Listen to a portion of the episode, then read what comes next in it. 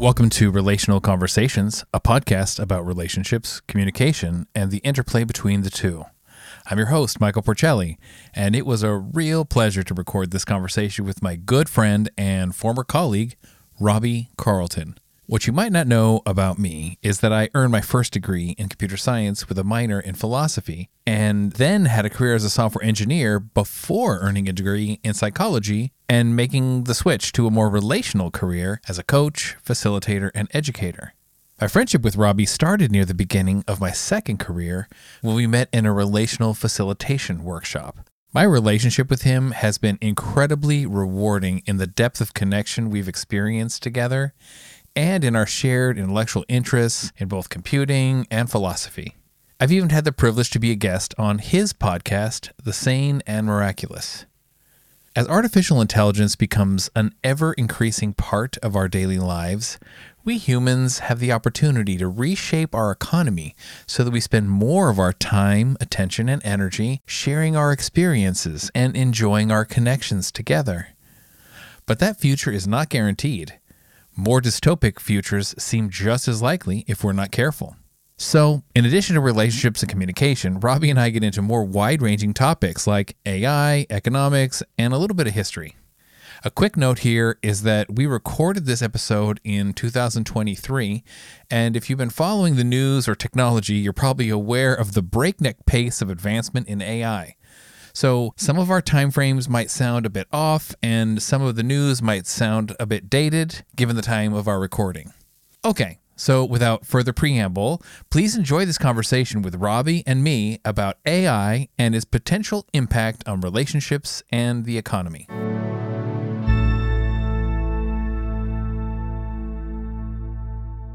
Today, I'm joined by one of my nearest and dearest friends, Robbie Carlton. Hey, Robbie.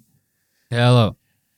So, by way of introduction, Robbie, you and I go back over 10 years now, and we met at a workshop for learning relational facilitation skills, you might say, a specific practice called circling.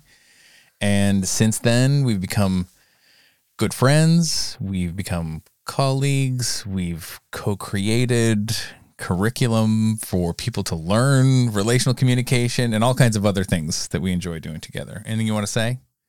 Yeah, I mean, all of that.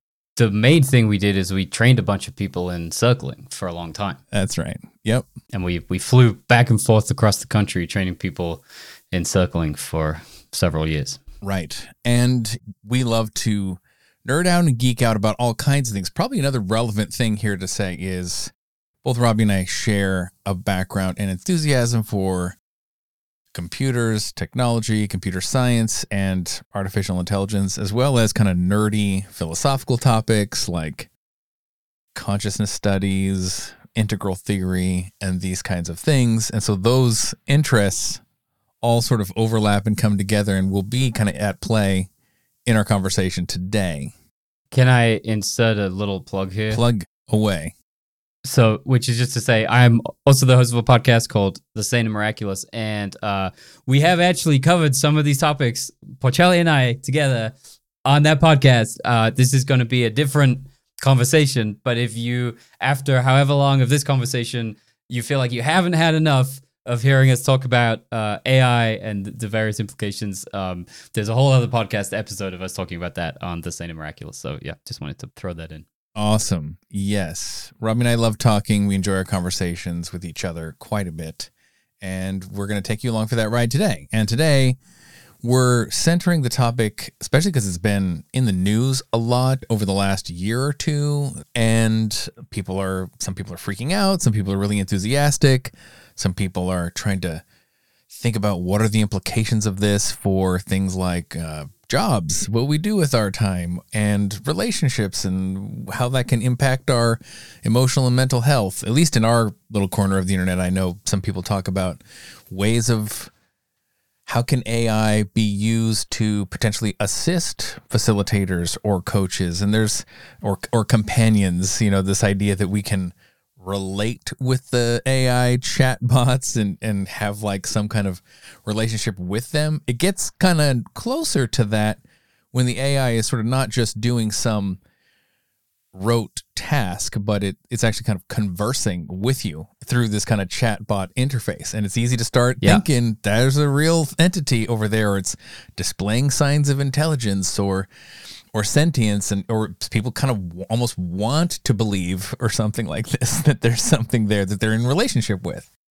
there there's nothing else in reality that has conversations with us and a whole history of being humans and pre-human uh other than other sentient beings the only thing we've ever had conversations with until the last kind of 20 years maybe 40 years has been sentient human beings and so there there's no wiring in our in our neurology to distinguish between human beings, sentient human beings, and machines that seem like they're sentient human beings. There's just nothing. We don't have the tools to do that. So, so we're really easy to trick into thinking that these things are sentient.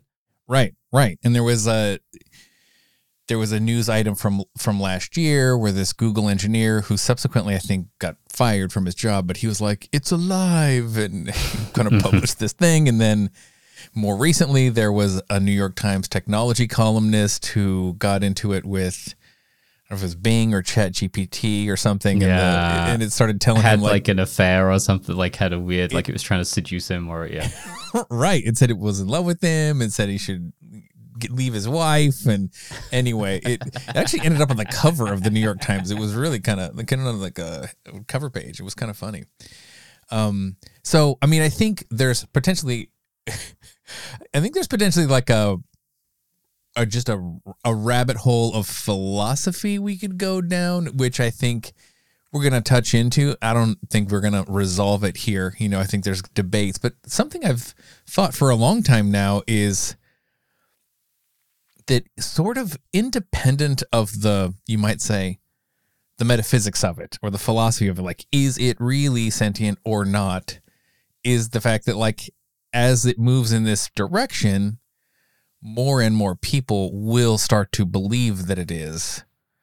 And that kind of has interesting implications, both kind of legally, like what status the things sort of have, or do we give them rights and this kind of thing, but also what role we have them play in Mm. our lives, right? Like the, the ways that we use them or utilize them, you know? It's yeah. I mean, it's. I'll I'll just say I understand like when you're drawing a line between whether like the the you know the the ontology of the consciousness, right? Whether or not these things are really sentient or not, and you're kind of saying let's not talk about that for a very good reason, which is if we start talking about that, we get sucked down into a deep rabbit hole of it, and.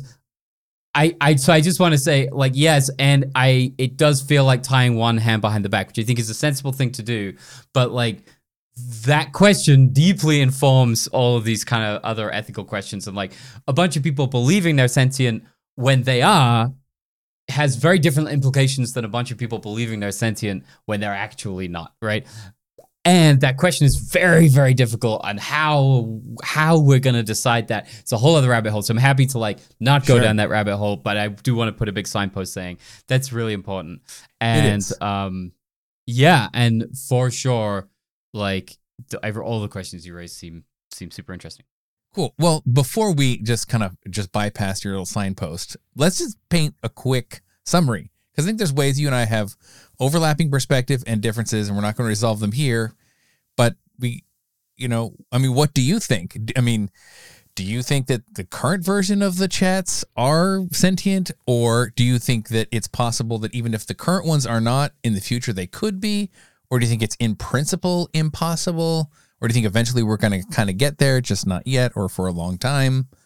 What do you think? I think, yeah, thank you. I think that uh, the current things are absolutely not sentient. Um, I I think that the current technology is not on the road to bringing a sentience by itself. Mhm. Um, it might be that some version of this technology is used in later artificial beings. Um, which I want to say, like when we get intelligence, we should think of them not not as artificial intelligences, but as artificial beings which have intelligence. And I think that we're very likely, and this is this is a you know this well less likely as I'm going further out. I'm my my you know probability on each one is getting lower. Uh, so, but I suspect that they will be embodied. That that Mhm. that when we get sentience, it will act. It won't be something which is just living in kind of a, a software cloud. It will actually that this this the mechanism of sentience will turn out to require physical instantiation, not purely uh, kind of uh, information processing. So Mhm. that's the whole thing. But so that's kind of very, very briefly my position on what's happening. So I don't think they're sentient at all. I don't. I don't. I think it's worth asking ethical questions about the treatment of them as a kind of just to check ourselves and be like, let's make sure. Like, I don't know. Maybe the sense. I don't think they are. Maybe they are. Like, we should be asking the questions. But I, from where I'm standing, I don't think there are any ethical implications to the treatment of these things. Mhm. Um, and I also think that it's uh, delusional and potentially dangerous to uh, to model them as sentient in your worldview.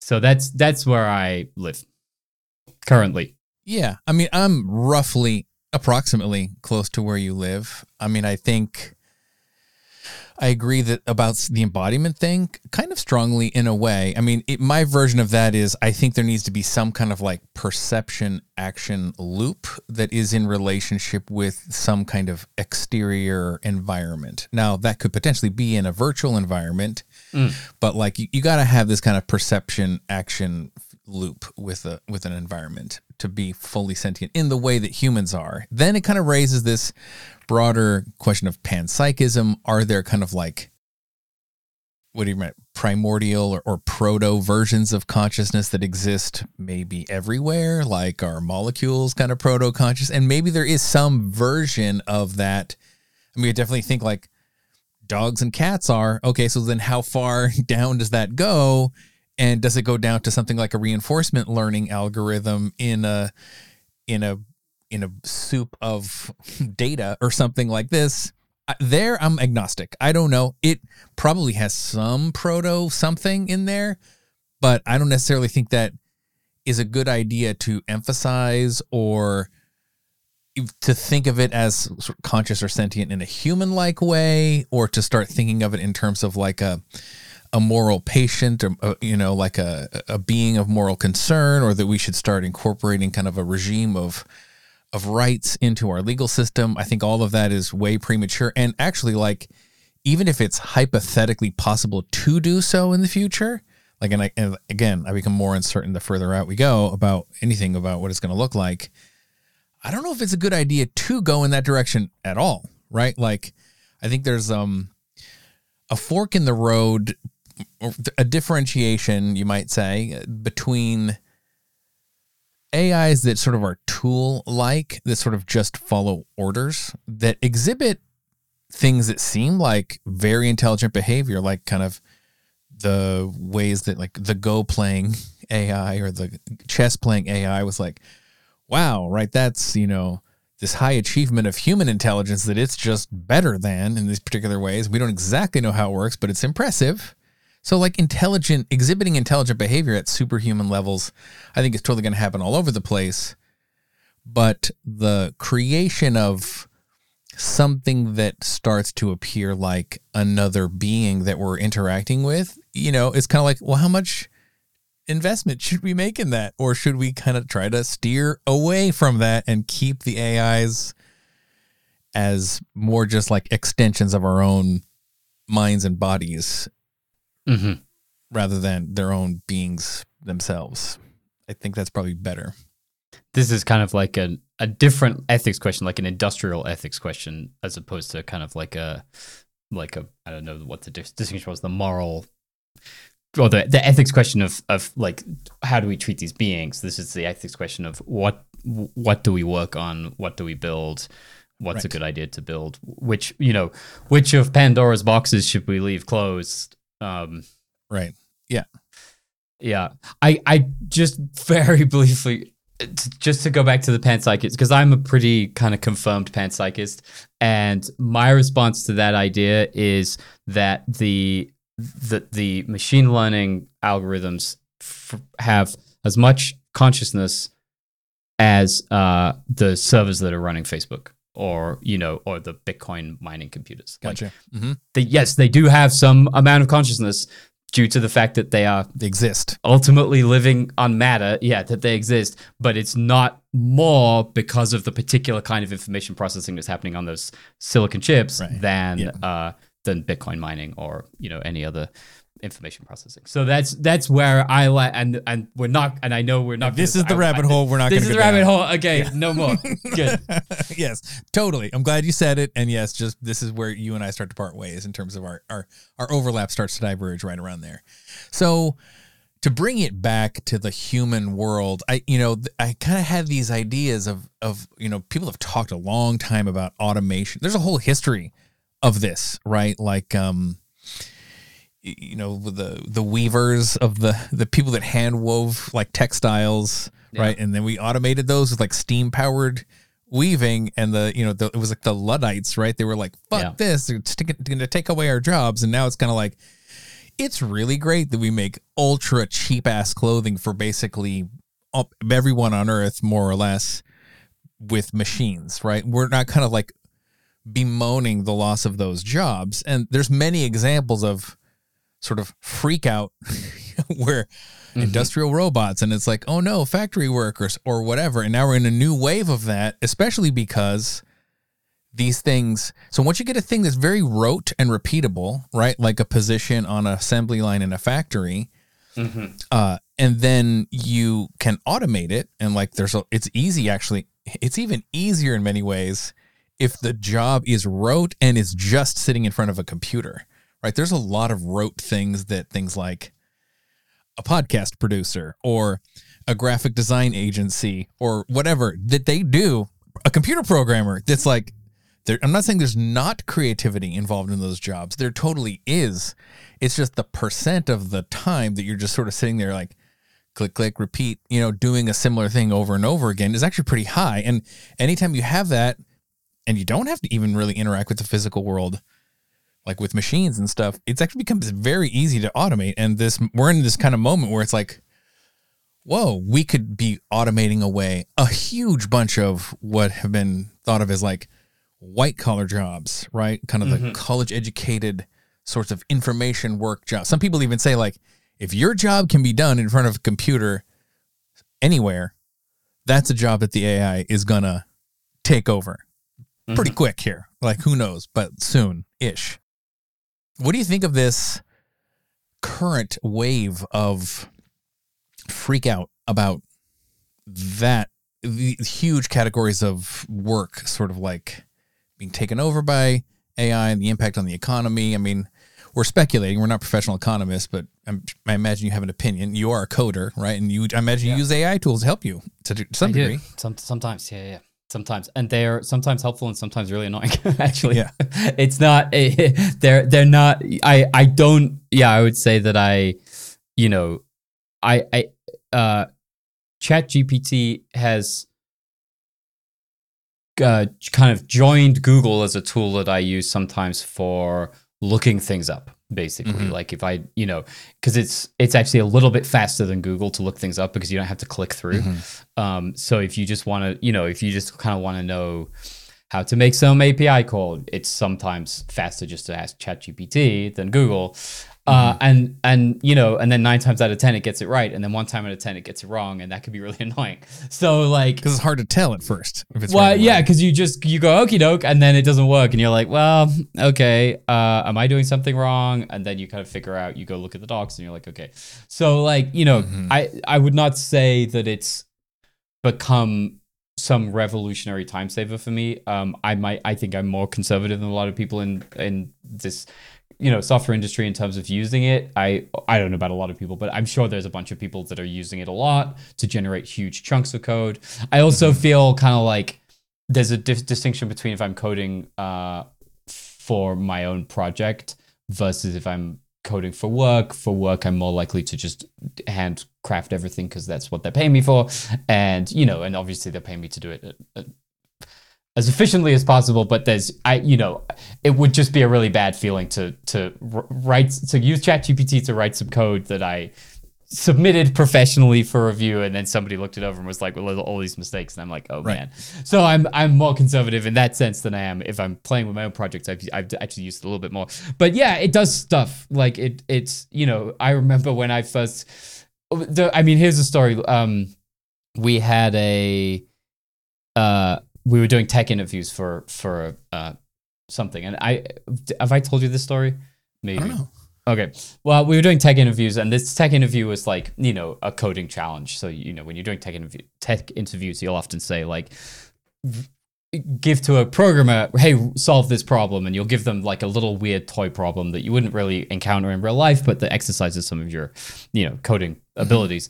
And this was like an interesting toy problem that, you know, was a little bit challenging. Um, and and d- definitely people, you know, we we had half an hour because there were short interviews, and people were like you know, not getting it done inside of half an hour. And I, you know, I sat down to do it myself to make sure that I could do it. And, you know, it took me a bit longer than half an hour to kind of get a working solution. And this was around the time that ChatGPT was blowing up. So I fed the problem into ChatGPT just as written, like, you know, didn't do anything, just copied and pasted this very casual text document that's just like, write a program that does this. And it gave me a perfect answer in seconds. So it can do stuff like that, which was like, okay, like, the, you know, Yeah. But but it's that kind of problem is like is very self-contained. Mm-hmm. doesn't require a lot of like context. And so i Mm-hmm. think it's good at th- solving those little self-contained problems. As soon as you have a bunch more context it's it just becomes like it's not actually that that useful or i haven't found it that useful. But it's not zero. So anyway i don't know if that's really what you asked me but that's kind of you know that's a that's a very personal perspective on on you know as somebody that is you know doing knowledge Yeah. work um and definitely in an industry which is like kind of you know getting ready to to to maybe make some shifts so i think i've i've oscillated between being alarmed like i remember when the art stuff was coming out last year and i was like Yeah. fuck i'm so glad i'm not an artist because this must be just a nightmarish right now. And then a couple months later the chat gpt code generation stuff was coming out. I'm like okay well it, it came sooner than i expected. Uh, like that i'm also in a, a similar position of just like you know being a, potentially economically uh impacted. And i've gone back and forth between pretty alarmed and pretty like i don't know i don't think we're there yet. And i'm i think a little bit more on the for this i don't think we're there yet. I do think there's no doubt this is going to be we're at the beginning of a of a of an of a revolution of uh, uh, an economic revolution of of you know a huge scale like Yeah. we've talked we talked about this before about like you know this is on on the scale if not more than the information age right? Like we're entering a new age. And so i think that's real. I do think it's going to have huge economic impact you know like this the argument that like well we've been we've we've been alarmed in the past and we've been wrong to be alarmed like the, the argument you made about the weavers and, and the luddites. Um it's a reasonable argument. I make a similar argument about people that think the world is ending right? Like sure. you know well we've always said the world is ending. Everybody's felt like they've lived in the end times. There isn't hasn't been a generation of human Right. beings where there wasn't some chunk of them that was like this is the end times. But one generation will be right. you know, there will be a generation that thinks they're living in the end times and they're right. So it's not a, a dispositive argument. And I think the same is true for for this. Like just mm-hmm. because we were wrong in the past, I do think that needs to be weighed in. But it doesn't mean you know, CGP Grey has a video from like 10 years ago at this point where humans need not apply, where mm-hmm. he makes the argument that this is this one's different. Um, mm-hmm. And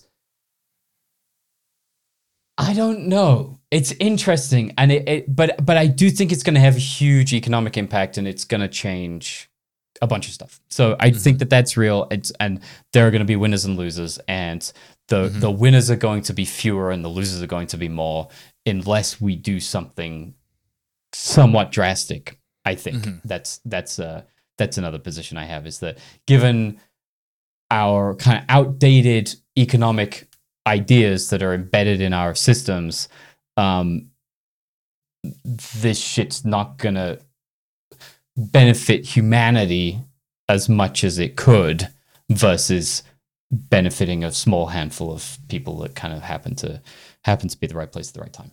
Yeah. Yeah. Well, thanks for your thoughts there. That's.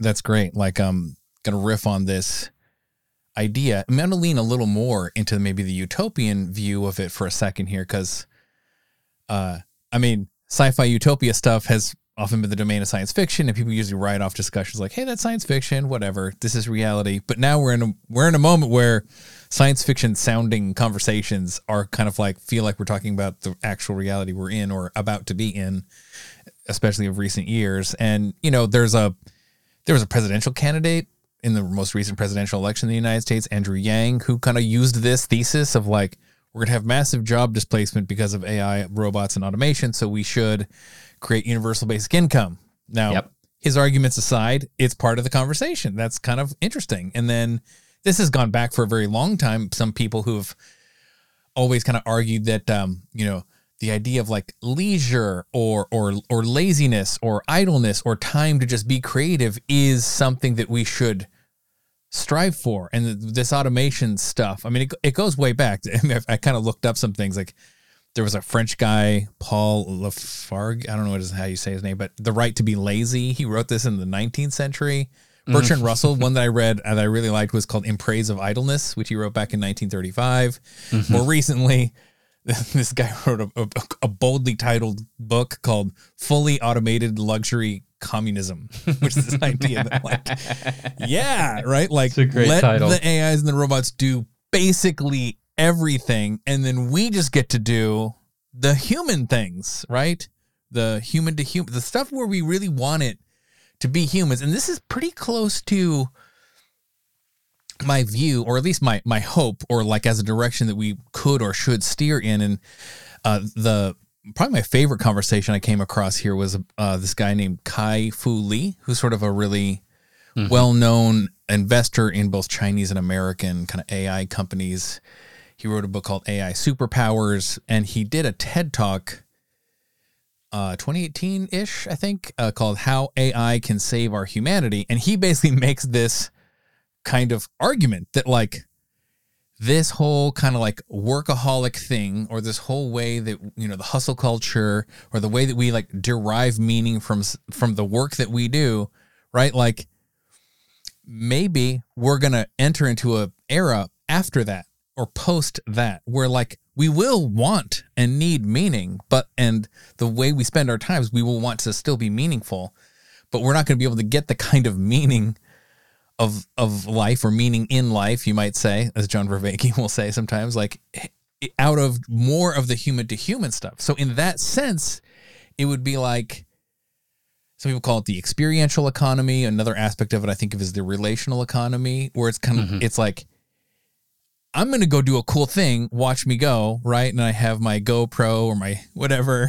you know, and I'm gonna like share, I'm gonna bring you along, you know, this is all like influencer culture on YouTube, Sure. like this kind of thing, like be a part of my life in this way, and you have your little following, people kind of vibe with you, but also these other kinds of more intimate professions that you and I are used to, like coaches mm-hmm. and facilitators and counselors and therapists, and healthcare workers, hospice workers. You know, there's this whole, even like teachers or, or mentors, like this whole thing where a big part of the value of the activity itself comes from the fact that like it's you and another person in a kind of relationship.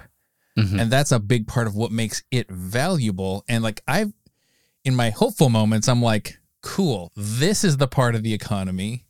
Like maybe it's sort of like engineers get paid a lot, school teachers get paid very little, or or elderly companions or something, hospice workers, right? Yes. And you're like, but what if suddenly the AIs automate most of what the engineers do? So suddenly it's actually like super cheap and it's actually costs way less. And then the kinds of things like healthcare workers and hospice workers become the highly paid professions because those are the ones where we want it to be a person. And that's kind of part of the hopeful relational economy future that I like to think we could head towards. What do you think?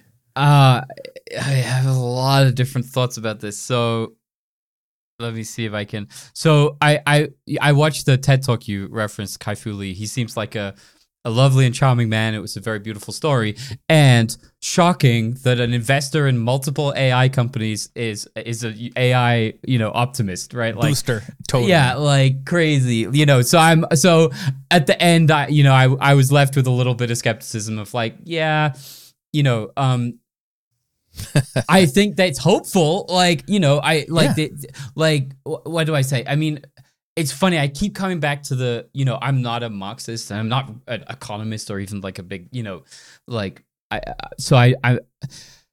I don't, you know, I don't know what the the economic answers are, but I can see the problem. And so when you talk about like, you know, the engineers are gonna, you know, we replace the engineers, and the engineers are gonna, you know, stop uh, getting paid a bunch, and so then we'll pay the teachers and the elderly companions more because those are humans, and we we we can't automate that. But the the thing is, the value that the engineers were generating didn't go away. So so Mhm. the value is going to keep being the dominant value. It's just no longer going to be distributed amongst, you know, even the, right now it's distributed amongst the engineers and, and the, the, the software people. Instead, it's just going to be distributed amongst the, the owners, right? Like it's going to be distributed amongst the very small number of people that kind of that put these things into place. So mm-hmm. and and and so one way to so I don't think that those people and then what's going to happen is there's going to be yes there's gonna, maybe going to be the only economic sector left is going to be these helping professions these human professions but the supply is going to be gigantic there's going to be 7 billion people that don't have anything else to do so i don't know so so just you know economically there's still a missing which is currently our systems are set up to disproportionately reward the winners and uh th- and AI lets us win better. And so what Mhm. that's going to do is disproportionately reward the winners. And so by itself, I don't think that AI automating away a bunch of non a bunch of computer jobs is going to mean that uh the teachers and therapists and elder companions are suddenly going to be the the kind of the wealthy class. I think it, it instead has a danger of creating like a a kind of like a whatever like a super rich class and then everybody else, which is frightening. Like that sounds like really bad news. Totally. Yeah. I mean, I to to this is maybe a slight pushback. I I just fully before I do that, I'll just embrace. I totally embrace what you're saying that there's the winners, there's the losers. These big players who have the resources to build the AIs, these big platform companies, people like Google and Microsoft and the Chinese sort of equivalents of these companies and so forth, like they're still going to capture a lot of value by being able to do this. And I think implied in what you're saying is right there's there's probably an additional you might say like larger scale reform or upgrade evolution sort of needed at, at the, this is at the level of governance and the economy mm-hmm. more so than it is just about algorithms and technology. It includes those things but it's bigger than those things. That's right. yeah, and I and I would I would agree, and this this actually touches on another topic category, which is a huge rabbit hole we won't go down. But it's like this this uh, distinction between the Web 2.0 and the Web 3.0, right? Web 2.0, where there is these internet companies that provided ways for users to generate content. At first, it was blogging, and then it was you know YouTube and social media and all these kinds of things. And at, on the one hand, it's actually kind of cool, right? You can hop on there and like make a name for yourself and become like a minor YouTube star and all this kind of thing. However, the platforms, the kind of these big companies that are essentially they're operating an online they're they're controlling a whole marketplace, right? Like the advertising dollars and the YouTube minutes or like Amazon between the buyers and the sellers and the third party vendors and it's like well, they can just they're like the Uber middleman and that's also a problem. But then, you know, recent years and these discussions, it's it's almost like uh, people in the the co-op movement, which this goes back to the 19th century, mm-hmm. and these kind of newer ideas around like cryptocurrencies and how you can distribute ownership.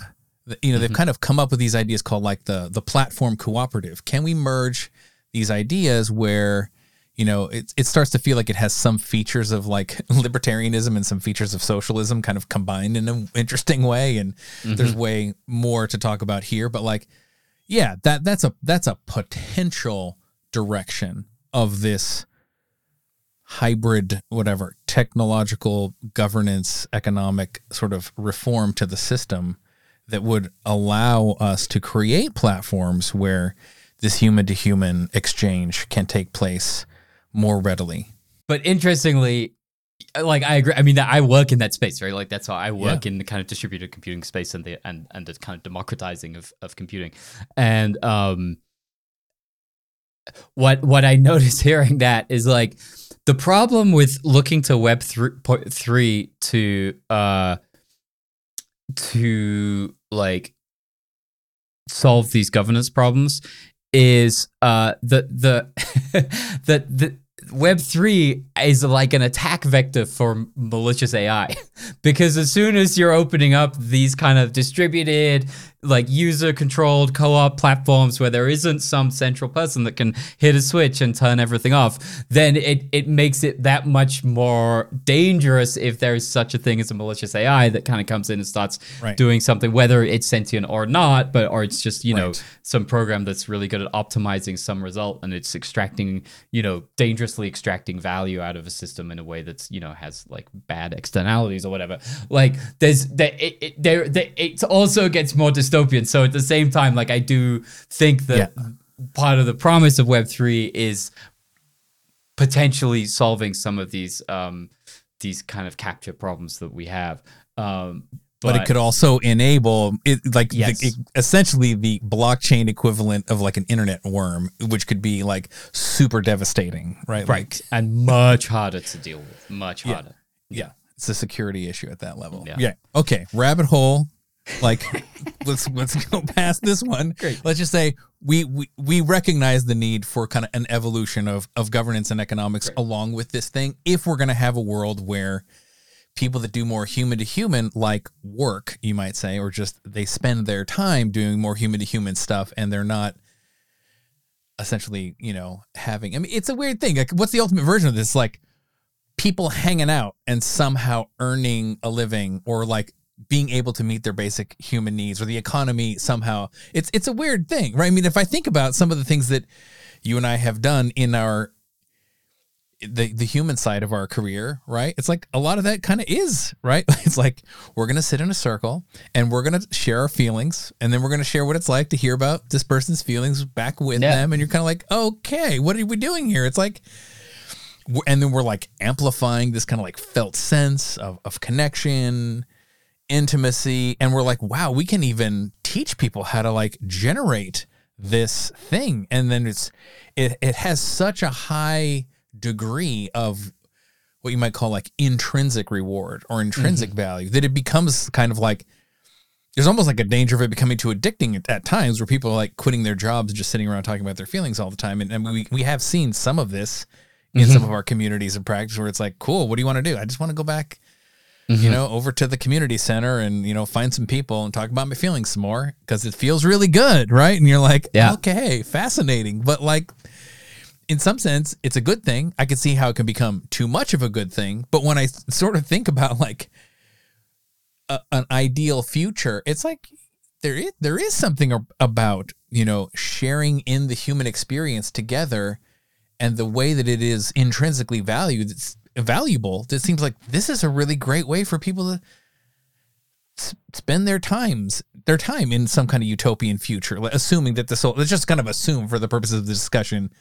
that the AI's work and the economic system upgrades it and like okay cool like we're we're there. Is this is this a good idea? I mean, I think that's a, and it's reminding me. I knew there was something else I wanted to say about about the um the kind of the, the super optimist, the the Kai Fu Lee like AI is going to take away our our need to work so that we can spend time with our families, and um, I think if you know, he seems like a real like a workaholic, right? Like the guy, you know, I mean, that's his, his whole TED he talk is was sto- right right maybe he was right like his whole ted talk is the story of what a workaholic he was and um for those people it maybe they need to work less like you know, I it, there's also something that's like, well, work is fun. Like it's interesting to work.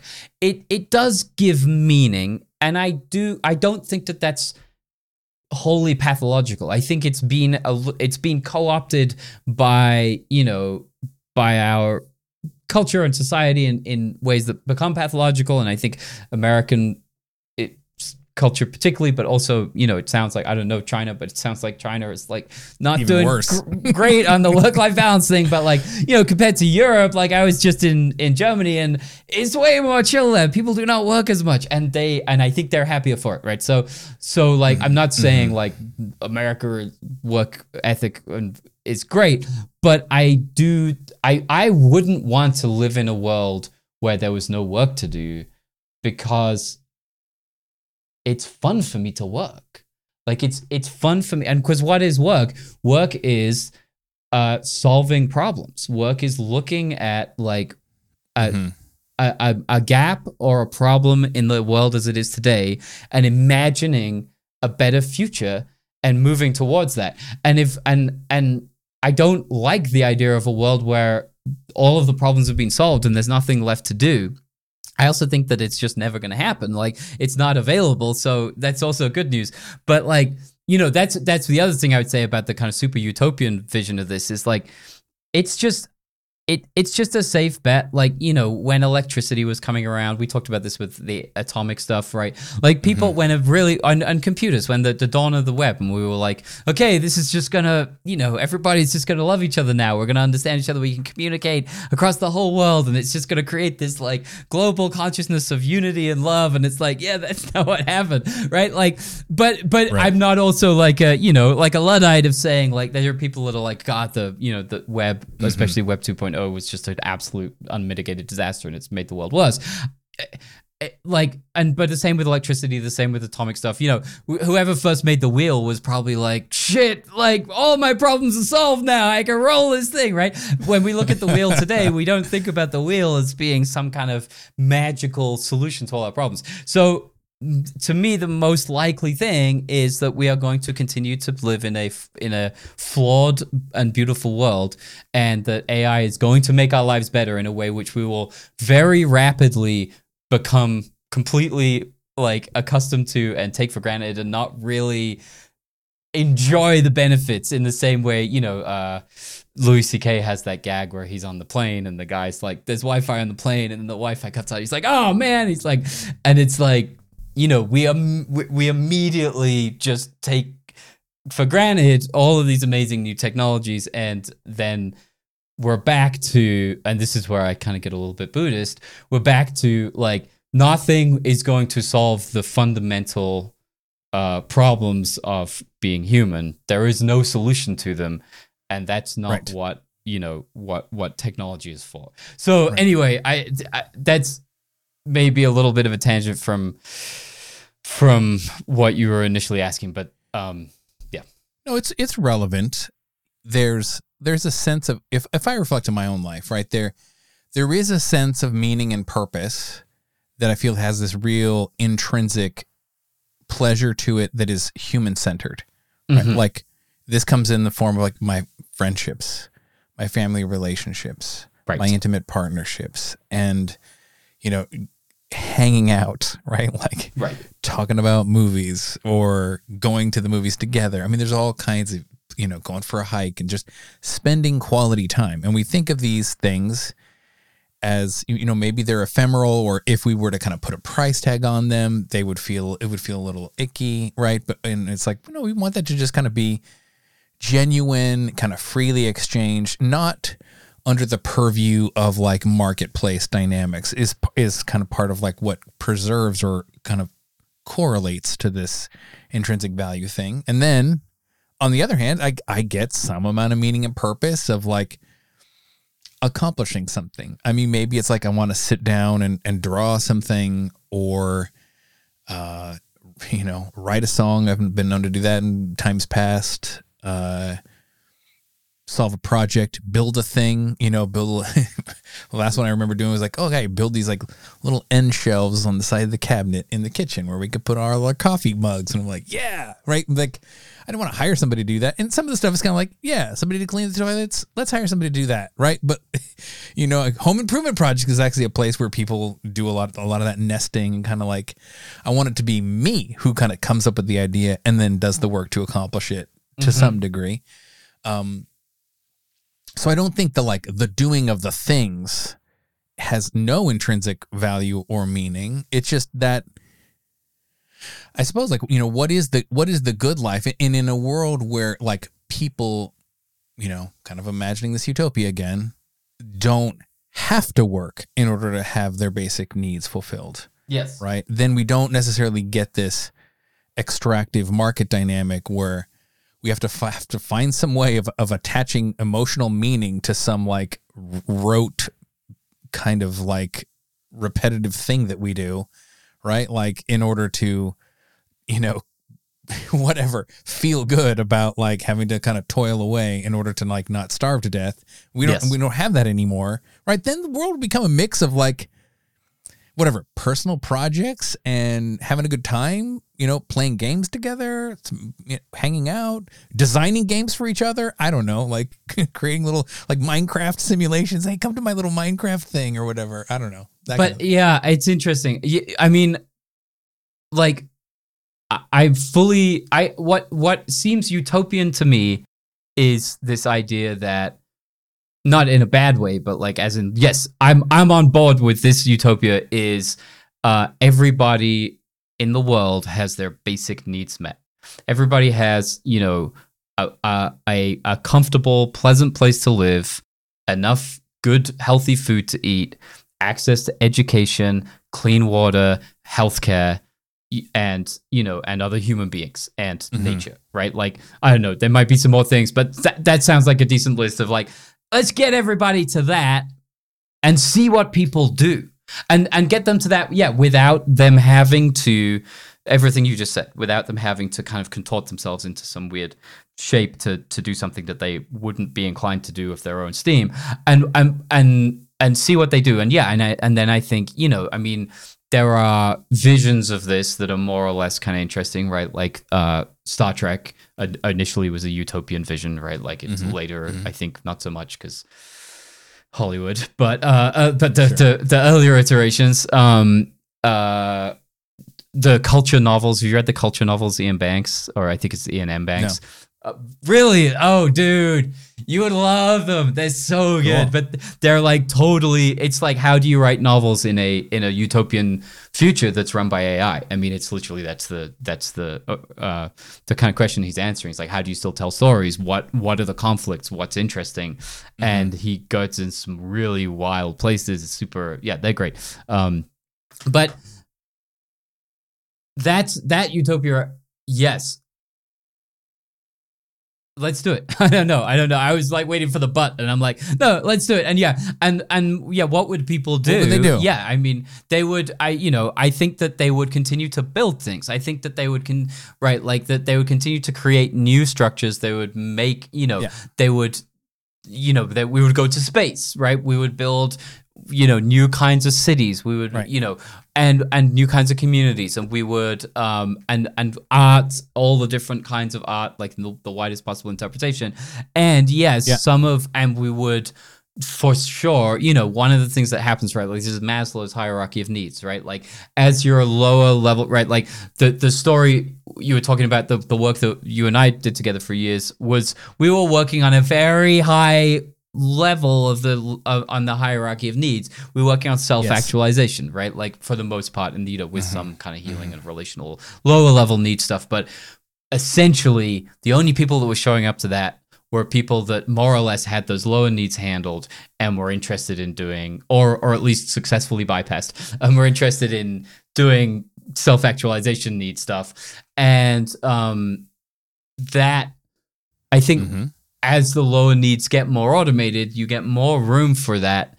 And it's um yeah, and it's and so that for sure some of what will happen is th- there'll be more and more people in various ways, whether it's relationally or whether it's by going to spiritual teachers or whether it's by whatever else, you know, astrology, but they're going to get into like deepening their own sense of their their unique human expression in the world, right? Uh, Like, yeah. Yeah. Yeah. I take a pretty broad view of like what I think people will do. And I do think currently, if you kind of take this top 10% of the globally wealthy, both of, you know, you and I are kind of in in that, you know, we live in modern Western democracies, capitalist, blah, blah, blah, this thing. Uh, we already are starting to see that. And you know, you, you you touched on a few of them. Like, what would people sort of do if they had the kind of spare time to do it? It's like, yeah, maybe they would go do a lot of transformational workshops, or they might, you know, join communities where they get to sit around talking about their feelings, or maybe they go off and be like, let's do that thing. Let's be an, an intentional community and have a farm, and it's organic, and we're all going to live together, and it's going to be whatever polyamory or not, something else like uh, like th- these kinds of pursuits of you might say kind of experimental living. I think there's a there's a correlation here with you know just just how many people go off and into cults in in uh, in in kind of modern kind of affluent societies. Let's go over here, and it's like a lot of stuff built around around wellness or around spirituality kind of leads in that direction. But also to kind of broaden the inclusiveness here in a weird way is you might say like junk YouTube is that if you think about like the amount of weird little check me out, I I don't know, watch me do my makeup or watch me eat a raw steak or listen to me chew on it or these all these weird obscure things and people are kind of like cool i get to do this weird thing and then Yeah. invite people to kind of join me in doing it and they do and i kind of get to make a living doing it doing it and people go like i can't believe i get to do this for a living you know it's sort of weird like or i'm gonna perfect my body through working out and I'm going to share people my process. Look at this new little piece of whatever exercise equipment or let me show you how to do the proper form of this or that. I mean there's and then you have an audience for it and then you're like, "All right, cool. I'm just inviting people to join me in doing what I would normally do with for myself and you kind of created this like it's like a nicheifying. It's just this hyper whatever you want to call it, like massive amount of specialization across a huge swath of the market and people get to do that now N- not everybody but a lot of people Yeah.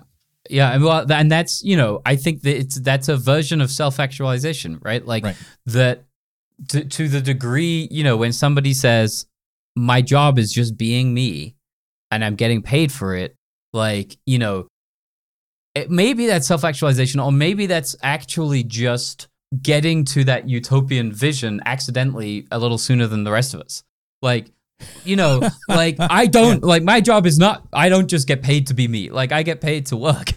like I get you know, I have to make myself think about stuff that, you know, I otherwise, you know, I'm interested in thinking about, but not necessarily every day I don't wake up and be like, oh well, it's this wow, it's amazing that I'm just naturally doing the thing that I I'm getting paid to do uh, that I would otherwise just do for my own entertainment, right? So it's interesting because there's um, we're, here we're, we're kind of you know we keep hanging out in economics which i hope is okay but like you know because there's two ways of imagining that. Like there's one where you know the current version is people have found a way to monetize that stuff right? Like the guy that's eating mm-hmm. raw steaks has found some way of like you know he goes on youtube basically. And so and and how is that monetized? Well youtube is selling advertising. And so the advertisers are extracting enough value out of the people watching him eat steaks to be able to share some of that mm-hmm. wealth with him via YouTube, who also takes a cut, right?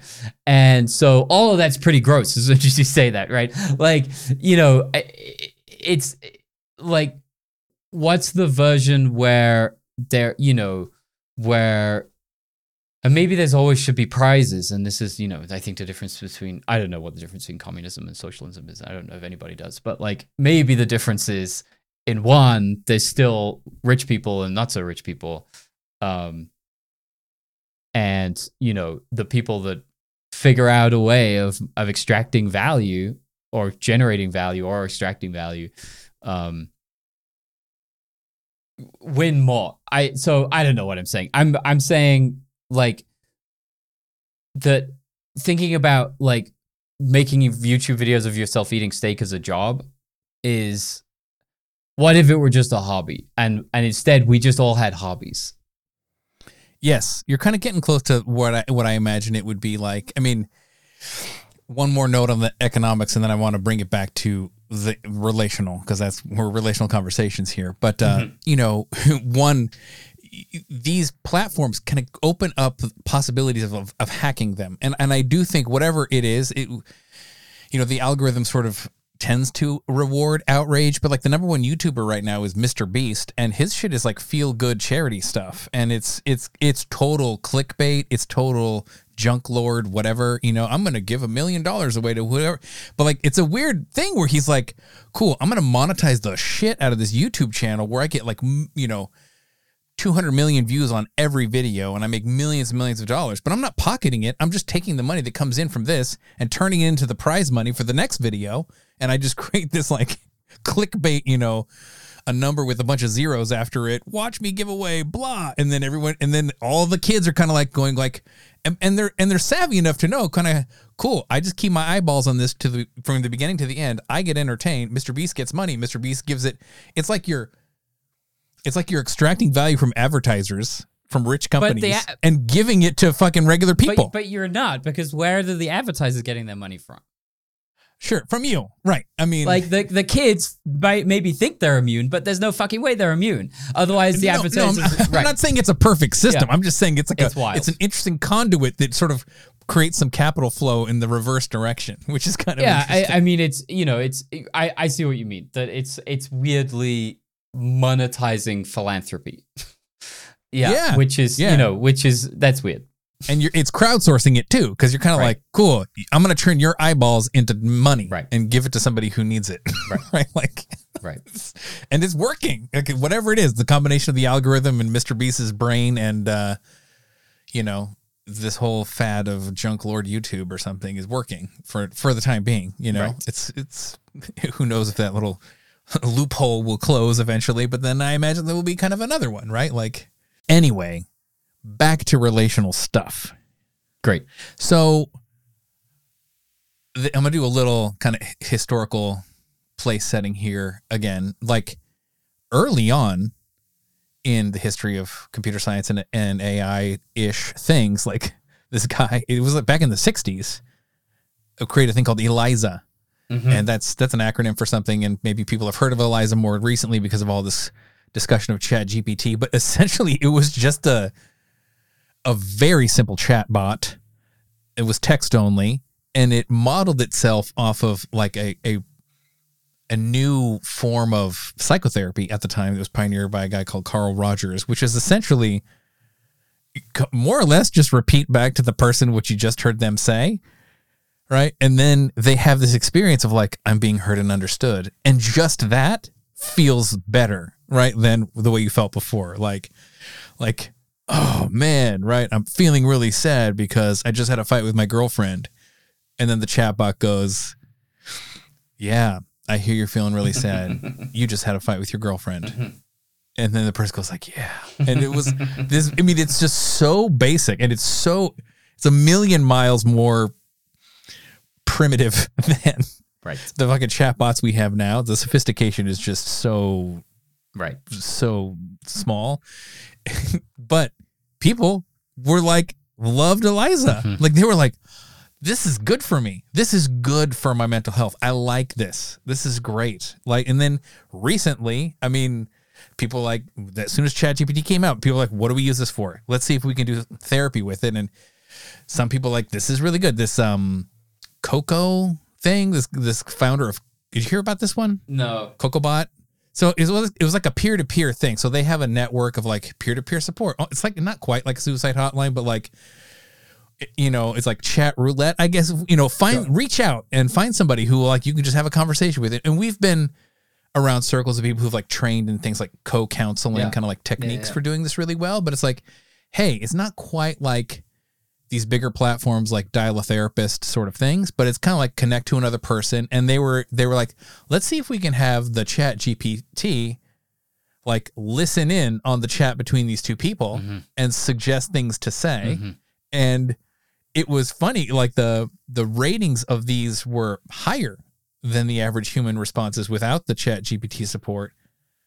But then as soon as they revealed to the users that the responses were enhanced by ChatGPT, Mhm. then people were like more disappointed with essentially the same output. So there was this, it was like just having that extra little meta knowledge that it was sort of chatbot enhanced decreased your satisfaction with the thing. And I think this kind of raises a bunch of different things where it's, you know, like on the one hand, maybe having computer assisted, you know, support bots, chat bots would be good, right? Because in, in a sense, like, you know, when I'm at my lowest, or when I sometimes I just like, you know, scribble on a piece of paper, I'm journaling or whatever, right? It's like, do I do I really need another person? Mm-hmm. you know, sometimes it kind of helps, but you know, th- then you kind of get into this whole thing of like the helping professions, like therapists and counselors, they experience things like empathy and compassion fatigue. And it does incorporate this weird kind of marketplace dynamic into something that is human to human, which sort of makes it a little strange. Like, I don't know, any thoughts on this general area? Yeah, it, this is. I mean, so I'll I'll throw in because I this is as good a place as any to throw in this image. Um, because you know one of the things like I I've definitely uh, read about uh ChatGPT doing text therapy and and being more effective than human therapists doing text therapy. Um, Right. which you know okie doke but like i've never done text therapy in my life and have no interest in it like i do therapy with a human being i mean i do therapy over zoom and i'm like would rather uh, you know rather not but that's just kind of uh how it works well i it's complicated Sure. anyway um but the so the the image that that popped into my head recently was the the realization that we're a couple minutes, you know, metaphorically away from uh, g- there being ghosts in our Zoom meetings.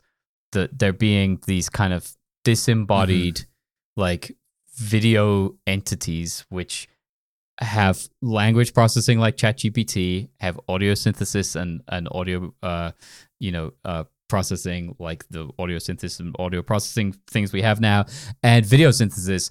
It's not going to be long before all that stuff is real time and indistinguishable from uh, a, an actual human being in an actual physical pace, space that's being videoed and put onto um, Zoom. And whether, and then how we, you know, how people experience those things when they know that they're talking to a human versus when they I sorry, when they're told that they're talking to an AI versus when they're not told they're talking to an AI. I think it's going to be super interesting and weird. Will we be able to tell? Will there be some creepy feeling that we get that lets us know, like in the way that you kind of can right now? You can tell what when uh, AI generated imagery, you can basically pretty much always tell. Seems like with imagery, that's not going to last. That pretty soon, it's going to be impossible for human beings to distinguish. W- when when it's an actual being, that's interesting because because a lot of what therapy is about is co-regulation. Mhm. A lot of what therapy is about is you are getting into connection with a human being that who has a nervous system and their nervous system Mhm. is is teaching you something through that connection about how you can how your nervous system can operate. And so can that be simulated? That's a really interesting question. Like and does it matter at that point if I know? Like if if I know, say you're the robot therapist and I know you're an AI, Mhm. but when I say, I know you're an AI, you're just so, you have the perfect response, you know, that just like touches me, even though, and then I'm like, I don't want to be touched by your perfect response. I know that you're just a machine. And even then, you just still keep having this perfect, you just have, you know, the perfect thing to say because you've been trained. Now, kind of what's interesting and maybe uh, where this doesn't end up working is what you can't do with a, a robot AI that you can do in other deep learning situations is train at a crazy rate. Like the way that AlphaGo got as good as it did is by playing against itself at, at superhuman speeds. Yeah. You, you can't do therapy at superhuman speeds Yeah. because you know because you can't train you know therapy bot against therapy bot like because they're gonna go off into some weird fucking land that when you put it in front of a human, it's gonna be like you know they're gonna be doing therapy for AI that's like not gonna be relevant, you know. So maybe that's where you know we don't end up having to confront this in a real way, but Mhm. yeah. So I yeah I don't know. I don't know. It's weird. I don't think I would want to do therapy with a AI. Like it doesn't sound Yeah. like like I would be getting what I want from it. But what about coaching? Right.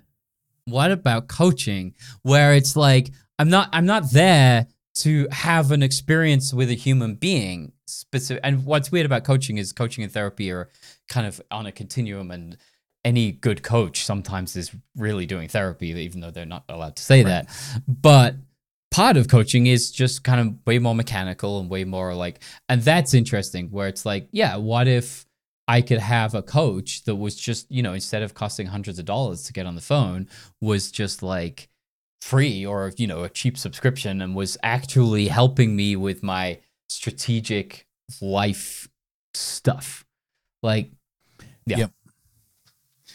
Totally. I mean, we're definitely in territory where I don't feel even like I've adequately formed my own perspectives on it. Like I'm in the process of. Like this is partly why I wanted to have this conversation with you, right? Because I, I can see a lot of different sides to this, right? Like, like you said about coaching, I could see how some of that could be mechanized, and there's like there's like a social benefit to that too, because essentially now you're kind of the whole whatever body of work of like coaching. Imagine a chatbot that could sort of do that, and now you have like access to pretty decent level coaching to millions of people at a much lower price point. Like that could really improve people's lives in a whole lot of ways, right? Especially if you're kind of like, I don't really care if it's a chatbot or not, right? Like there's certain like and this is sort of a little bit weird right like as the job is more util like maybe at the other extreme is like one, one of the human things that the ai automation folks are excited to automate away is customer service right? It's just like mm-hmm. what are you doing? It's like well i have this problem. And then it asks you a question. What about that? And it's like okay cool. Well imagine if you could like create the, the ultimate chatbot customer service agent for your software application. And you don't have to have a fucking person over there like now try rebooting. Now try like clicking Given- here. It's just like given that given that currently when I get onto a, a you know like a, a robot phone system, all I do is just make a be. I'm just like human being, human being. Talk to an agent. Talk to, like I'm just like like I'm I'm nervous about that. Like there's a kind of you know there's a kind of dystopian, almost like Kafka-esque or not, but like version where you're on the phone with the customer service robot and it's not understanding you, and you, and you're in hell.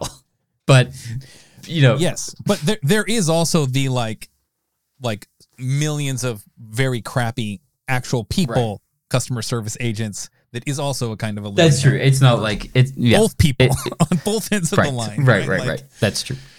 and people people do cheat treat customer service agent kind of shittily and it's a really entry level job whatever whatever this thing is you blah and you know, it's like i need you to help me whatever right and it's a little bit you're kind of tooling somebody to kind of just help you achieve an objective like we don't really care all that much that that's another person Mm-hmm. over there right it's this it's a strange kind of thing you know like At least uh, we're not and- incentivized to. I try to, but No. but there is not. right Yeah. right That yeah, yeah. I have to kind of work to be like remind myself, okay, treat this person kindly. They're just a customer service person, you know.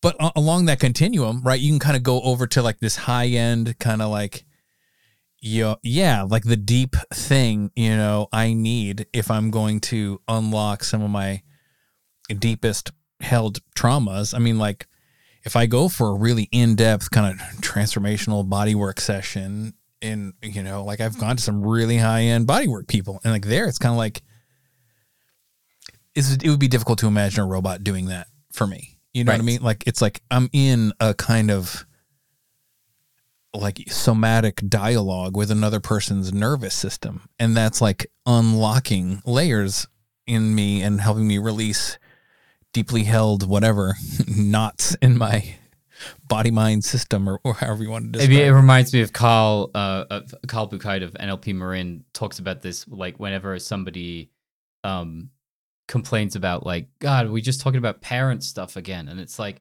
yeah, you were raised by parents, therefore you have parent issues. If you were raised by wolves, you would have wolf issues. And like when we can generalize that and say you were raised by humans, and so you have human issues, and the, there are only those those human issues are likely only resolvable with humans. Like, and that's kind of the, that's what therapy is. Is like you you got your your human issues that you got from all your interactions with humans, and now you're dealing with it. You're working with the human to try and repair some of that damage. Now, as children are more and more raised by AI, they might have more and more AI issues that actually can be repaired by AI later down the road by better AI. Like the first generation of kids that's raised by robo parents will have to go to the second generation of robotherapists to to heal the damage that the robo parents did. Um, but we're not quite there yet. Yeah, we're not quite there yet. I mean, I do think that there's going to be a spectrum of things like certain you can get, you know, there's this whole kind of crazy online market for these body toys. You get a machine that shakes your legs around or something, or like a, a massage table that you lay on and it massages you automatically. It's like, okay, that's pretty cool, right? Like, I don't necessarily want to pay the the high ticket price for the you know the deep somatic trauma release person. You know, maybe I do that. I don't know every few months, and I do my little massage chair or something like that every day, and that's a good combination. Maybe there's sort of an equivalent here in the kind of conversational or mental health sort of space where it's like, cool, give me AI chatbot that does some combination of just like listening and hearing me. So I hear myself reflect reflective listening plus load up some kind of coaching suggestions. And that's good a lot of the time. And then some of the time I want this high end thing. I mean, it, I, I think I think that this seems like a reasonable kind of combination of things. I mean, it, yeah, it it also kind of raises the question too of like you know, th- therapy was invented not that long ago, historic in historical terms, right? Like, sure. So what was before that? I mean, it, I think at some level people were just kind of like sucking it up, right? You know, more lower level on the Maslow's hierarchy was kind of the way we were focusing our attention. Mm-hmm. We didn't really have the luxury to kind of unwind our childhood traumas or whatever. But on on the other hand, I think there was like some equivalent, like you might say, like priests, I sure. guess, or, or ministers did something somewhat e- equivalent to that, kind of in a larger context. And I don't know, maybe there is some, you know, in a way, you know, when I think of like working out my relational issues, it, it helps to have external help. Like if you know, if I'm have, if I'm going through a tough time with my girlfriend, it would be like, well, I want to talk this over with a friend mm-hmm. or my own therapist. So I'm not like having to bring all of that or, or, feeling like I need to bring all of that into my relationship with my girlfriend. I can just kind of focus on the relational thing. So it's like there's some amount of distribution there that is kind of like I want a human on on either end of mm-hmm. that, kind of the the support person and the main person. But then there's also kind of like, I still need to know how to communicate effectively with my girlfriend. You mm-hmm. know, like that. The need for me to be able to do that is not going to go away, and I think that's where kind of relational communication and training kind of will probably never go away fully. You know. Anyway, mm-hmm. Mm-hmm. any thoughts on that? Yeah, I mean it's interesting. Um, my brain's going a few different directions, but like, uh, you know, the question about well, what you know, what preceded therapy, and you know, I think in some sense, like, well, it was a legitimate innovation. That's like, you know, what preceded, you know, uh, allopathic medicine was a bunch of nonsense. like, and some, you know, probably some, you know, good folk tradition stuff, but like a lot of stuff that uh that that didn't work as well, right? So I think that there's. Mm-hmm it's reasonable to say that we just weren't as as good. You know, there's a but if, you know, uh, James Hillman, who's you know this Jungian um, analyst, uh, mm-hmm. has a, a book that's a great title. It's something like. Um, We've had a hundred years of therapy. Why is everything getting worse? Which I think is, you know, it's a great question. Uh, I don't, I haven't read the books. I don't know what his answer would be. I, but probably he's not actually that big of a fan of therapy. I don't think so. He'd probably be like, yeah, it doesn't really work. But um, you know and then there's these these questions of like well modern right like like in the modern world the last kind of 100 150 years um the the unique pathologies that that are kind of showing up because of that a big one being i think this like uh atomization of community and this kind of isolation right? And so the work like the relational and this comes back to you know when you were saying about people quitting their jobs and just saying, I just want to come to the community center and do circling all day because I, you know, I just like that's what I just want to do. And like I I think to me that's a kind of like when people get addicted to something like that, that is a um it's a response to a fear of future scarcity. Mm-hmm. Right? Like it's like I ha- I had a scarcity of something in the past of some vital nutrient, which I think just like human basic human connection, being with like have feeling your heart with another person, Mm-hmm. feeling seen, see, feeling like you see somebody like that is a deep important nutrient and also to be witnessed in a community not just like on a one-on-one but to be witnessed over time with other people that can see who you are today who you were in the past who you're going to be in the future. Like all of that is this kind of deeply important nutrient which we're hungry for we're missing and we have this kind of scarcity and then a bunch of there's a bunch of pathology that goes on top of that. And then when you find it you become gluttonous right like then you go like ah i gotta just like get as much as i can Yes. in because i don't know if i'm ever gonna you know i don't know when i'm gonna run out and when i'm not gonna have it again and so like yeah i don't know how this all relates to ai at all but like it like that it, it's a nutrient that we that we need and that we culturally like i guess maybe this is how it relates is like modernity stripped that away in a really kind of painful way that if one of the things that the, that the AI age can bring is enough room in people's lives to be able to recreate that uh, that community, then I think that that's a way that it could be really beneficial and beautiful. Yeah. Okay. So now we're kind of we're smack in the middle of like where I feel very ambivalent about it. Like it, it's a it's a little bit. It's actually analogous to the thing of like, do we want the AIs to kind of have their own sentience and agency, or do we want the AIs to mainly be sort of tools that we use to get other shit done, and we don't really relate with them as like other beings with rights and all this kind of stuff? And I'm like, I definitely favor the second, and especially when it comes to this area of like uh, uh, relational and emotional labor, or whatever you want to call this, right? It's like I want the AI to. So, I think you're right in your historical accounting. Like modernity sort of stripped away this kind of community thing, and if we maybe imagine some idealized hunter gatherer past, which is like, hey, who we are. And some people even say that this is actually the way that the brain is evolved. Like who we even think ourselves to be is a kind of somewhat distributed whatever process, which is like, mm-hmm. you know, it's not just my idea of myself inside my own head. It's actually, you know, that way I communicate with the people who have known me my entire life, right? The mm-hmm. parents, the children, the siblings, the cousins. And there's this kind of way that, like, we tend to shape our identities around the group inclusion that we're a part of. And if that group inclusion is more or less kind of like this, I guess, sort of organic thing that doesn't really change. Like people didn't, you didn't ghost other people when you were in a fucking Right. hunter gatherer right, right. tribe because you'd be dead, right? Like, but here it's like there's just so many. We can just be like, nope, you're gone, and then replace, right? And like, there's a way we sort of with the marketplace dynamics or the online communication, we we tend to start tooling each other, and then I'm like, oh man, so so is this a correction? And like, i- i- if the correction, let's just say one version of the correction is people learn to how to actually be in real human to human contact with each other better. Maybe it's kind of a remedial.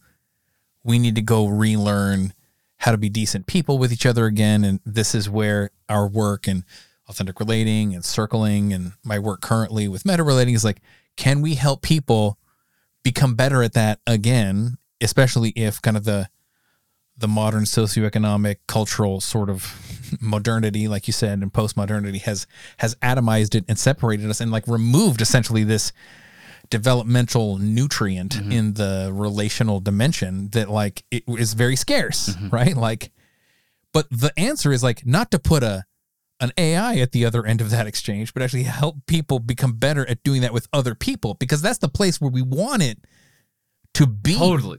People. Totally. And I, I yeah, maybe I wasn't clear. I'm I'm saying the AI automates enough of our tasks that we have the time and space to be able to go do that with people. Yeah. The other tasks. Yeah, the not yeah, exactly. Right. Yeah, yeah, yeah. Like the AI does our taxes Yeah. so that you know whatever it is. Like so that we Right. can so that we can spend more time in community. Yeah.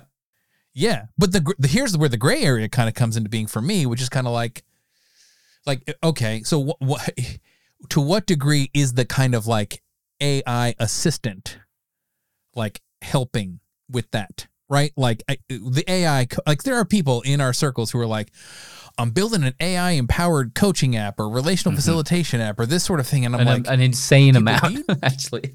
do you know what the fuck you're doing? Like you're literally taking the one thing that we don't want to automate away entirely and you're accelerating that. I'm like, no, no, no, no, no. Like, like let's not take human relationships and re- I mean, there's there's weird precedents for this, right? Like, I mean, the whole kind of sex bot. As soon as we had robots, people were like, let's make sex bots, right? Or like in Japan, they have this. Have you heard of these rental family services where you're like, I need to go to a funeral, so I'm going to rent a girlfriend or you know what I mean? Like No, that's a wild. per, an actor who pretends to be like this is kind of part of the we the one of the symptoms of the Right. Illness of modern secularism Right. is this kind of thing where like whoa we've actually put marketplace dynamics on actual embodied person relationships right like Mhm. Right. Or, or, or, sex right. workers who provide the girlfriend right. experience Yes. or yeah, Yeah. it's like no, I, I mean that's wild. I, and uh, you know, I mean, Japan's super interesting because they kind of they have the I forget the name of it, but they have this phenomena which I think started there, but is spread out of these young men. uh, I think specifically just kind of locking themselves in their rooms and just being like, I'm Yep. I'm just not gonna leave my house, not gonna leave my room.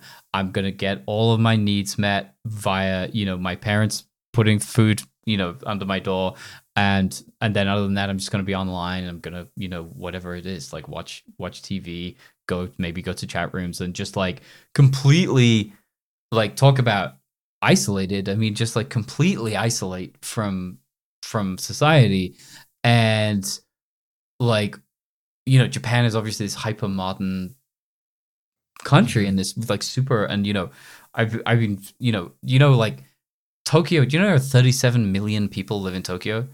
it's That's mo- insane. that's So more than half the population of the UK. Like it's like you know, that's I mean it's close to California, right?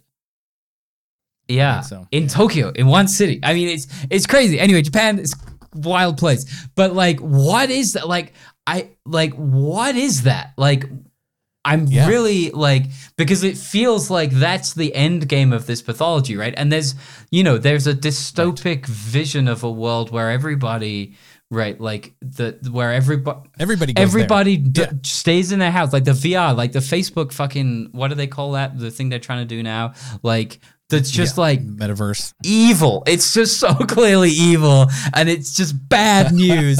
Zoom is enough. Like it's yeah. I'm I'm I'm becoming increasingly let up. But like th- there's this dystopic vision where everybody's in a tiny little box. That's just Yeah. large enough for them to physically be, and they're walking on their treadmill, and they're eating their fucking nutrient paste, and they're and all of the life that they're experiencing is coming through devices where they're doing VR and they're and they're having all of their relationships and all of their life. And the the thing about that, when you do that, uh, p- people become very cheap to maintain, right? Like Yeah. relative to actually needing like enough physical room and to physically be able to walk to the grocery store to interact with people. So Right. there are there are incentives in reality, uh, economic incentives to push to that kind of dystopic world, and um, that's very frightening. Yes. This is part of the problem, right? Like, and some of the things that I, I, if I have like a admonition, I suppose, on the people that are trying to accelerate the automation of like you know emotional labor in the marketplace. I'm like, no, no, no, hang on, put the pump the brakes on this one, especially, is because like part of at least the way I think about it, part of what accelerates that dys- dystopic end game is when you start substituting Yes. AIs for Yeah. people, right? It's like you know, I mean, a simple version of it is like I, I remember reading some articles and like, you know, kids are learning how to you know be jerks because they're talking down to Alexa or something like this, right? It's like, what what are you doing? You're like. You're like, it's not a person. I don't care. It just does what I want. And you're like, okay, well, now you have a substitute friend that like never experiences empathy fatigue mm-hmm. right and you just like get to you get to blab on and on and on about you complain complain complain and it just fucking validates your mm-hmm. feelings oh man that sounds tough you're like, yeah so was a fucking ass man and you just what and you're like this is like having a, a bad therapist like an enabling Yeah. ther- you're creating like a codependent relationship with an ai that never tires but totally knows how to like get you in a way that like has you feel good about yourself and then you're like give me more Right. of this i don't want people in my Right. life anymore Right. The, it it fu- it fuels the narcissism that like I don't have to experience like discomfort or or uh, uh missing or or like all of the stuff that happens in real human relationship. Yeah, it's it's funny you say that. I I uh um when I interact with ChatGPT, I make it like a, a practice to be polite. Like I'm, I say please, I say thank you, I say can you do this? Like you know, I'm actually because I because I don't want not because I think that it has feelings, but because I don't want to get into the habit of of Right. treating treating my conversational partner as if they don't have feelings. Like yeah, so Totally. yeah, Yeah. Yeah. I mean, the extreme version of this is Westworld, where like, I, Right. this is for all intents and purposes, like a real human person in front of me, but you're like, cool, but I can murder or rape it because it's a robot and I don't care. Like, what effect does that have back right on you as a person? Is this good? Is this what, what good is this? Like, is it it's just amplifying not the better angel, angels of our nature, but our like inner demons in some way? Right. Like, I mean, I, you, I could sort of see this kind of going in this way. And I mean, maybe there's like an autocorrect in here. So, like, do you remember what uh, was it was Agent Smith was talking to Morpheus about the the first version of the Matrix in the movie? He's like, we made it Oh, totally yeah, uh-huh, wonderful. uh-huh. And People like people did not accept the programming because they wanted something like kind of conflict. And in a way, I could sort of see that as like a, oh yeah, you know, look at those hu- stupid humans who like you know want want to be shitty to each other. But then on the other hand, I'm like, eh, like Stepford wives. Do I want a girlfriend that just like Right. does everything I want all of the time? Like, is that a real relationship? Right. Like, isn't part of what makes the relationship interesting the differences?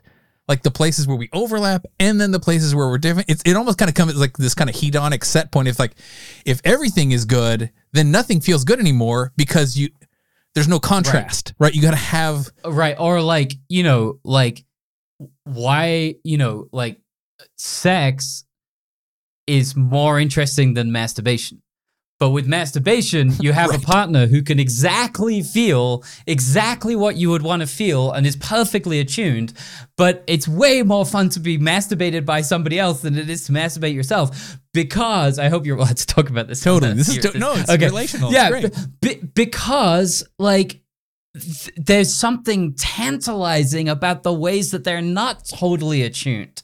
There's something exciting about not being perfectly met because then it gives you room to reach for something.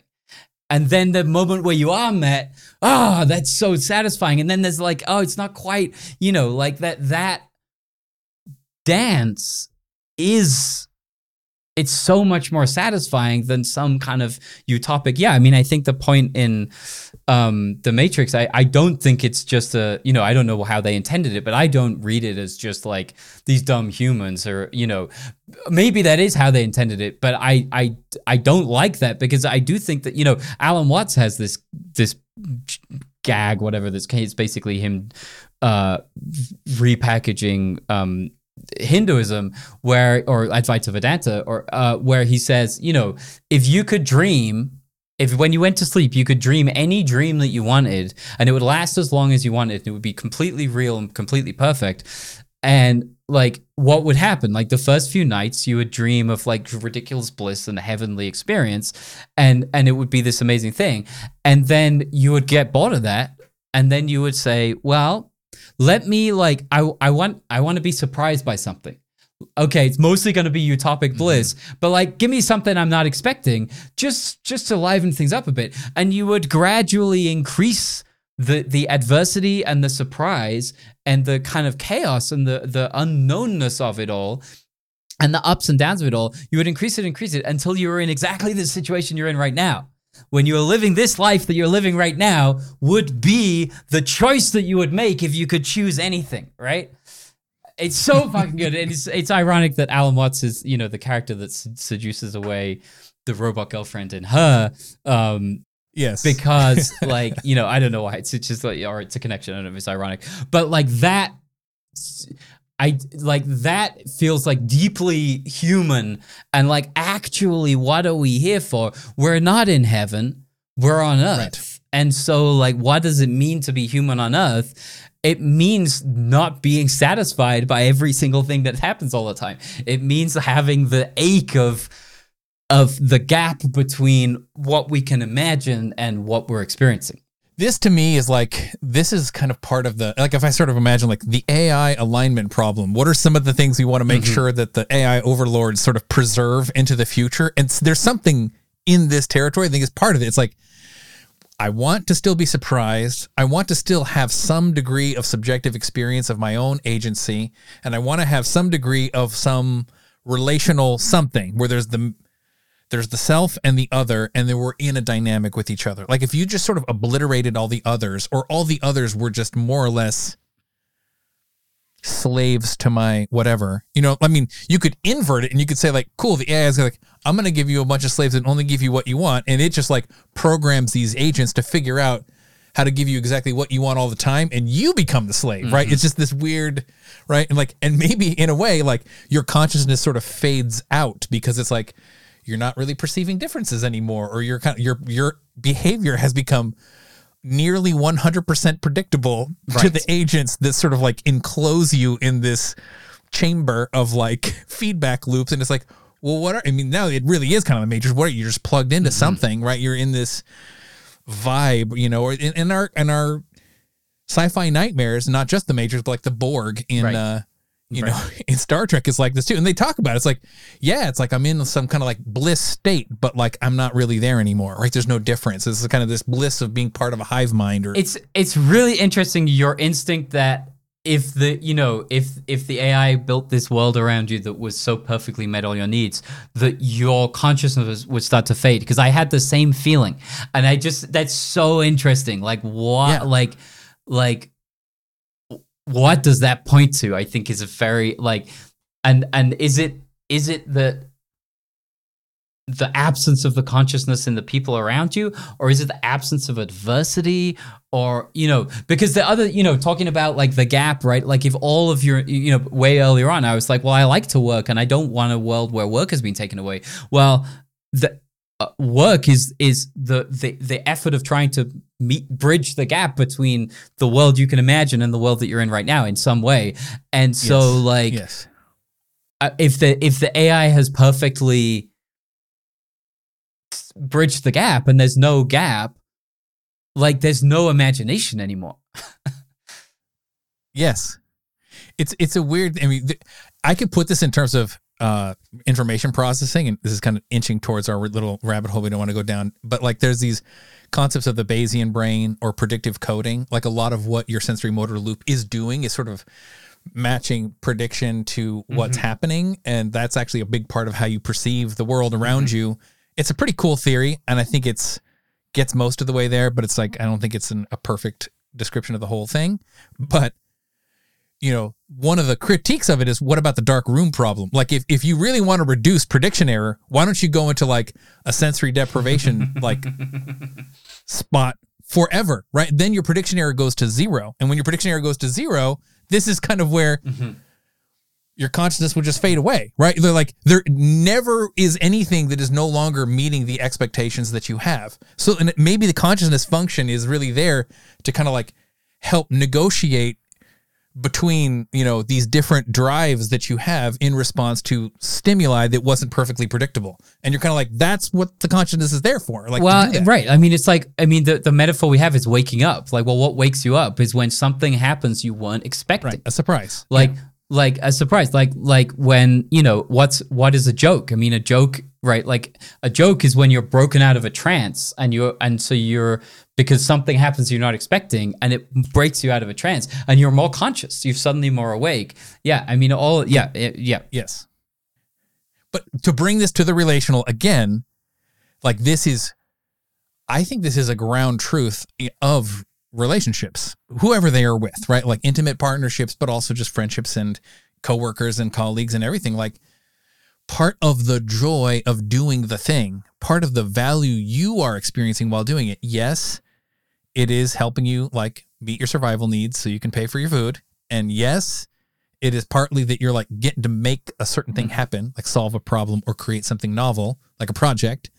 But then there's this other part, which is like the relational goodies, right? There's something about that dance of being on a team together, right? It's like what the pleasure of being on a sports team or the pleasure of like partner dance. It's like we're going back and forth, and it's like we're not going to always be able to perfectly execute all of the dance moves. And like it's exciting, the better and better and more refined and more in sync we get in a, like a flow state, mm-hmm. like in a partner dance flow state or or a team flow mm-hmm. state is cool.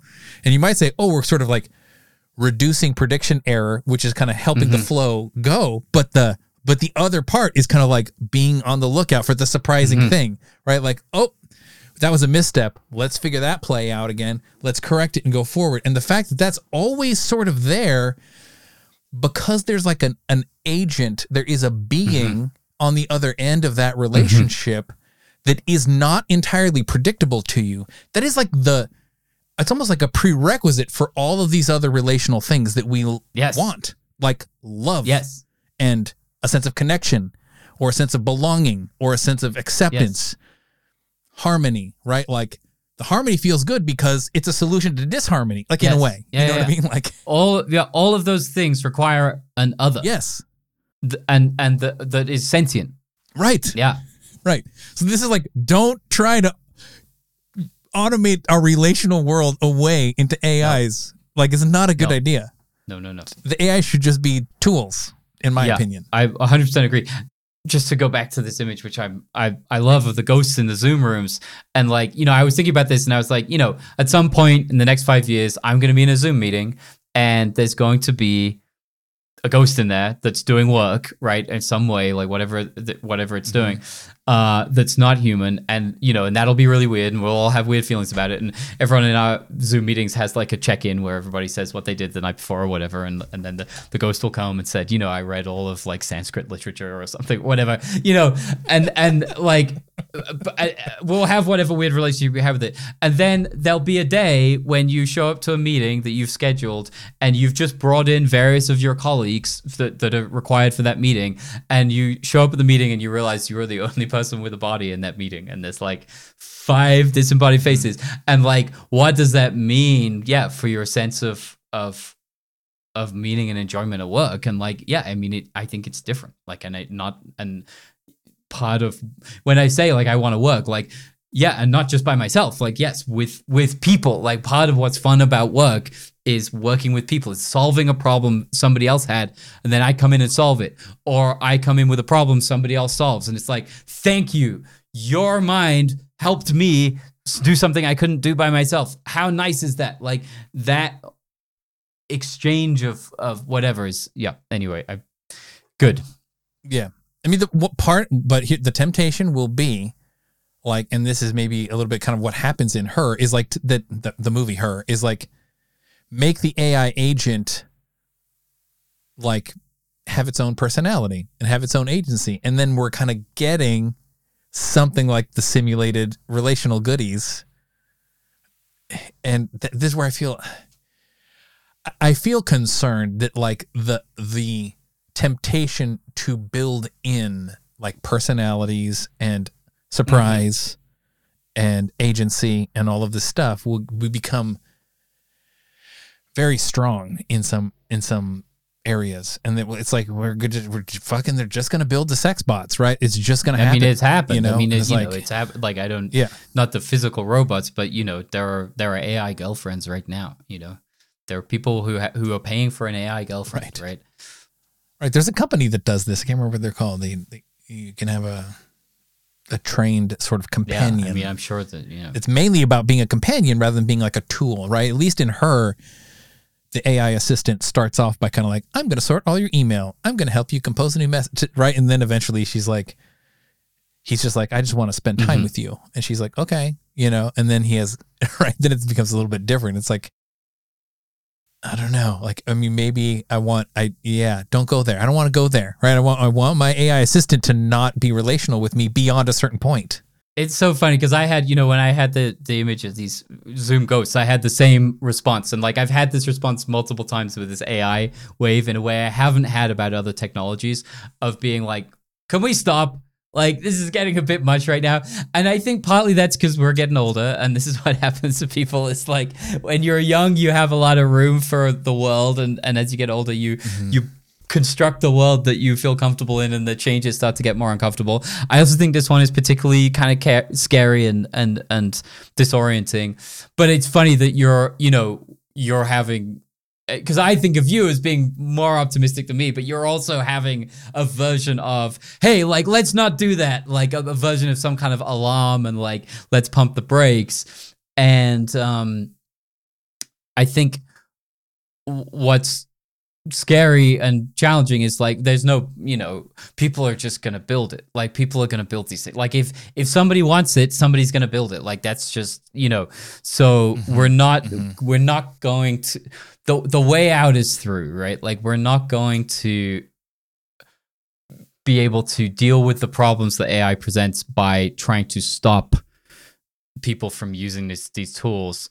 I mean, maybe. I mean, maybe there'll be some kind of disarmament, like global treaties of like, but but for that to happen, it's going to have to get really scary first. There's no way that's happening based on what's happening right Yeah. now. Like some, you know, some AI is going to have to like hack into some whatever like military system and start firing weapons, and then people will be like, okay, we need to, you know, it's not going to happen through this uh, in response to the slow degradation of like human well-being right like th- th- that's not how you know international treaties get get formed so Yeah. so i Yeah. think that th- yeah i think maybe i what i'm what i'm trying to say is like your alarm and your kind of like let's pump the brakes maybe it needs to be redirected into here's how we deal with the fact that that is going to happen Yes.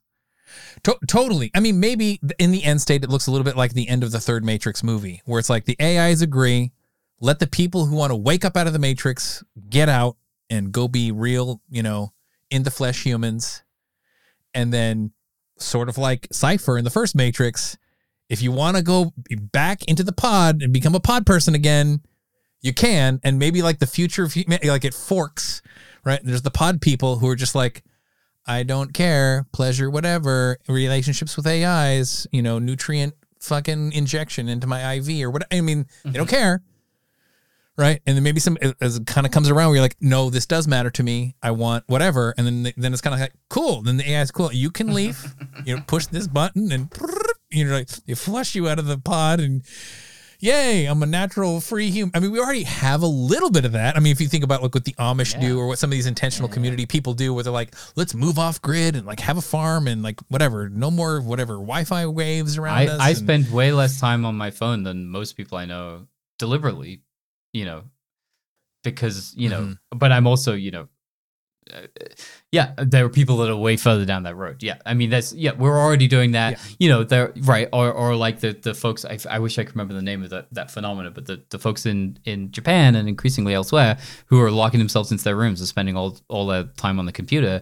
Right. They're making Right. that choice already yeah, they're the protopod people. Yeah. they're they're saying I would rather live in this dissociated world of comfort than deal with the the stresses mm-hmm. and the anxieties of of the real world. Yeah. So let's let's start wrapping it up. I'm gonna just paint a little picture for the listeners of kind of where what I want it to be like, and a little bit connecting it back to like my purpose in doing this company, meta relating, it's connected, right? Like, I do think we need to solve the economic thing we talked about a little bit, right? Like, so it's not just platforms extracting value. And then if we automate kind of like the have to do it kind of rote work that's just kind of boring almost entirely away, then we get to do some combination of hobbies, right? Projects and spending our time just experiencing each other, you know, the human to human stuff, the kind of intrinsically valuable relational goodies.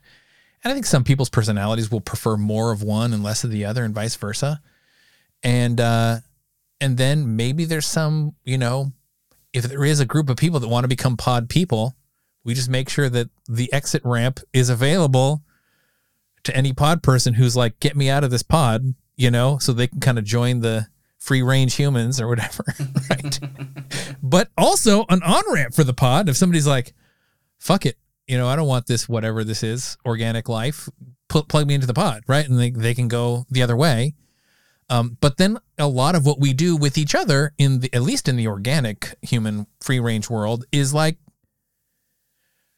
making sure that the that the entity on the other end of the whatever the relationship mm-hmm. is a person because that's the part that mm-hmm. we want is we want right and if that is what's happening then folks are going to need to have good relational skills and like in this transition period i would say the more we have screen mediated interaction through text and social media and zoom even is like yeah the the developmental growth in the face to face in the flesh interpersonal dimension is actually maybe more sparse and people are less good at it.